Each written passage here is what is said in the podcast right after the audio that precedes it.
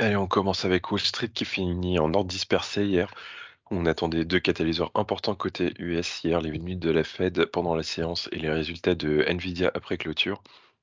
Concernant les, minutes de la Fed, donc on a le compte rendu euh, qui a été publié hier à 20h et il montre que les membres de la Fed se sont inquiétés du risque de baisser les taux de manière prématurée dans un contexte d'incertitude sur la durée du maintien d'une politique monétaire ultra stricte face à l'inflation. On a le marché qui prévoit désormais une première baisse des taux qui n'interviendrait pas avant juin prochain. L'autre événement et l'événement, j'ai envie de dire, principal était les résultats de Nvidia qui ont été euh, annoncés after market. Des, résultats qui sont euh, ressortis supérieurs aux attentes. Pour le T4 2023, on a la société qui a déclaré un chiffre d'affaires de 22,10 milliards de dollars, ce qui dépasse les attentes des, analystes à 20,62 milliards de dollars. Pour le trimestre en cours, on a la société qui prévoit également un chiffre d'affaires supérieur à 24 milliards contre 22,17 pour les analystes. On a le chiffre d'affaires du segment des centres de données, donc le plus important en termes de revenus, qui a augmenté pour atteindre 18,4 milliards de dollars pour le T4, ce qui dépasse également les attentes qui étaient de 16,8. Et enfin, on a le bénéfice, donc ajusté euh, de certains éléments, pour le T4 qui s'est élevé à 5,16 dollars par action contre 4,64 dollars par action. À noter qu'on a quand même un CA qui continue à augmenter malgré le renforcement des restrictions commerciales avec la Chine, l'un de ses plus grands marchés. Euh, du coup, hier, on a quand même l'action qui a baissé en clôture. Ils n'avaient pas encore publié. Elle a clôturé à moins 2,85, mais a bondi euh, après ses résultats jusqu'à plus de 9%. Donc en aftermarket, à plus de 740 dollars. Du coup, on a des indices hier qui ont fini en ordre dispersé, S&P et Dow Jones en hausse de 0,13 et Nasdaq 100 qui a fini à moins 0,38. À titre indicatif, ce matin, on est euh, bah, en hausse sur les futurs. Euh, sur Nasdaq 100, on est à plus 1,67, le S&P 0,93 et le Dow Jones 0,27. Côté Europe, euh, hier, on avait des indices qui ont terminé également en ordre dispersé. En Europe, on attend euh, aujourd'hui en grande partie les minutes de la BCE. On aura aussi d'autres indicateurs. CAC en hausse de 0,22% à 7812 points. DAX qui a gagné 0,29%. FTSE britannique en baisse de 0,73 et Stock 600 à moins 0,17.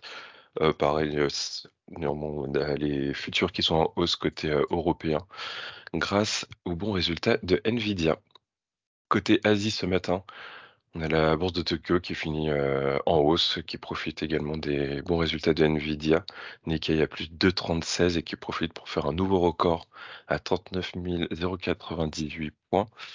record qui date de 1989 et le Topix qui finit également positif à 1,27%. Côté Chine, idem, euh, qui profite des bons résultats, Hong Seng à plus 1,16 et CSI 300 à 0,86.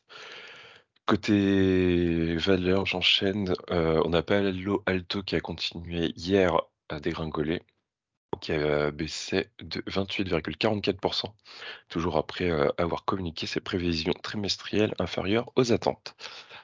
En Europe, on a AXA qui est publié aujourd'hui. AXA qui fait part d'un bénéfice annuel légèrement inférieur aux attentes. On a la hausse du coût de la dette et des investissements technologiques qui ont pesé sur les résultats. On a l'assureur qui a déclaré euh, viser une croissance annuelle du résultat opérationnel par action de 6 à 8% sur la période 2023-2026, donc à l'occasion de la présentation de son plan stratégique. On a Danone qui a publié également Danone euh, qui dit tabler pour 2024 sur une croissance du chiffre d'affaires en données comparables comprises entre 3 et 5% après euh, plus 7% réalisé l'an dernier à la faveur de l'augmentation des prix qui n'avait euh, que faiblement pesé sur les volumes. On avait Nestlé qui publiait également aujourd'hui. Nestlé qui fait part d'une croissance organique de son chiffre d'affaires de 7,2% en 2023, donc sous les attentes. On a la hausse des prix qui a pesé sur les volumes Nestlé qui table désormais pour 2024 sur une croissance organique autour de 4%. On a Engie qui a publié aujourd'hui Engie qui table sur un résultat net récurrent part du groupe compris entre 4,2 et 4,8 milliards d'euros pour cette année, contre 3,8 à 4,4 milliards précédemment. Euh, et c'est en repli euh, par rapport au niveau de 2023 qui était à 5,4 milliards. Euh, Engie qui, qui enregistre également pour l'année dernière un résultat net part du groupe de 2,2 milliards d'euros et un résultat avant intérêt, enfin un EBIT hors nucléaire de 9,5 milliards, donc ce qui fait plus 18,2% et un chiffre d'affaires de 82,6 milliards, ce qui fait moins 12%. On a le groupe qui propose désormais un dividende à 1,43 euros par action, donc en hausse de 2,1%. On a Accor qui devrait publier avant l'ouverture, donc dans pas trop longtemps. Et enfin, je terminerai avec Unicredit, euh, qui est en discussion avec Amundi. Unicredit qui est euh, le principal distributeur pour euh, Amundi côté italien. en cas de rupture du contrat, donc Amundi se verrait couper cette ligne-là côté Italie.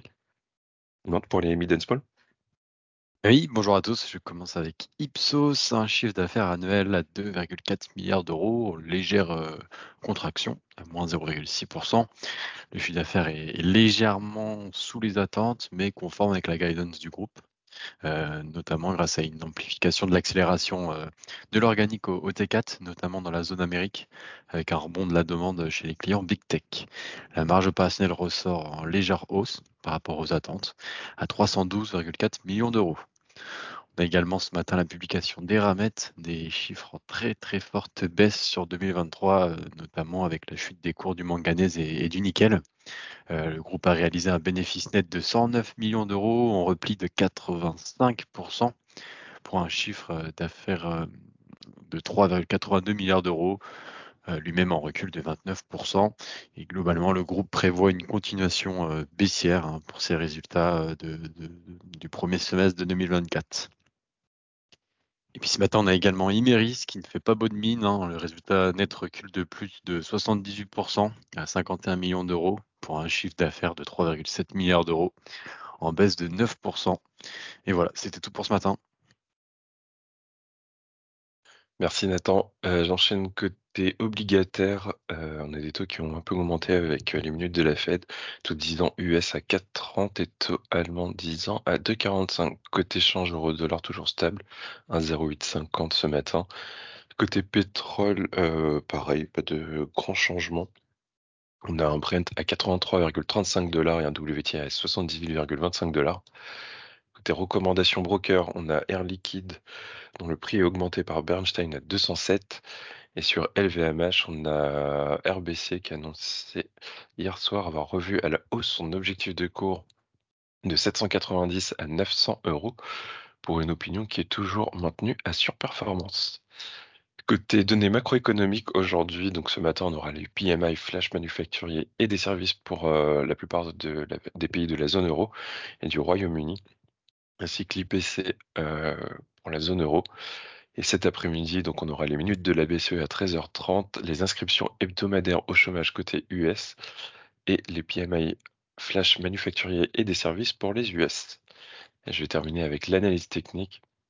Du coup, on est aussi court terme puisqu'on a franchi euh, la barre des 7008 et on est toujours au-dessus de la moyenne mobile 10 jours.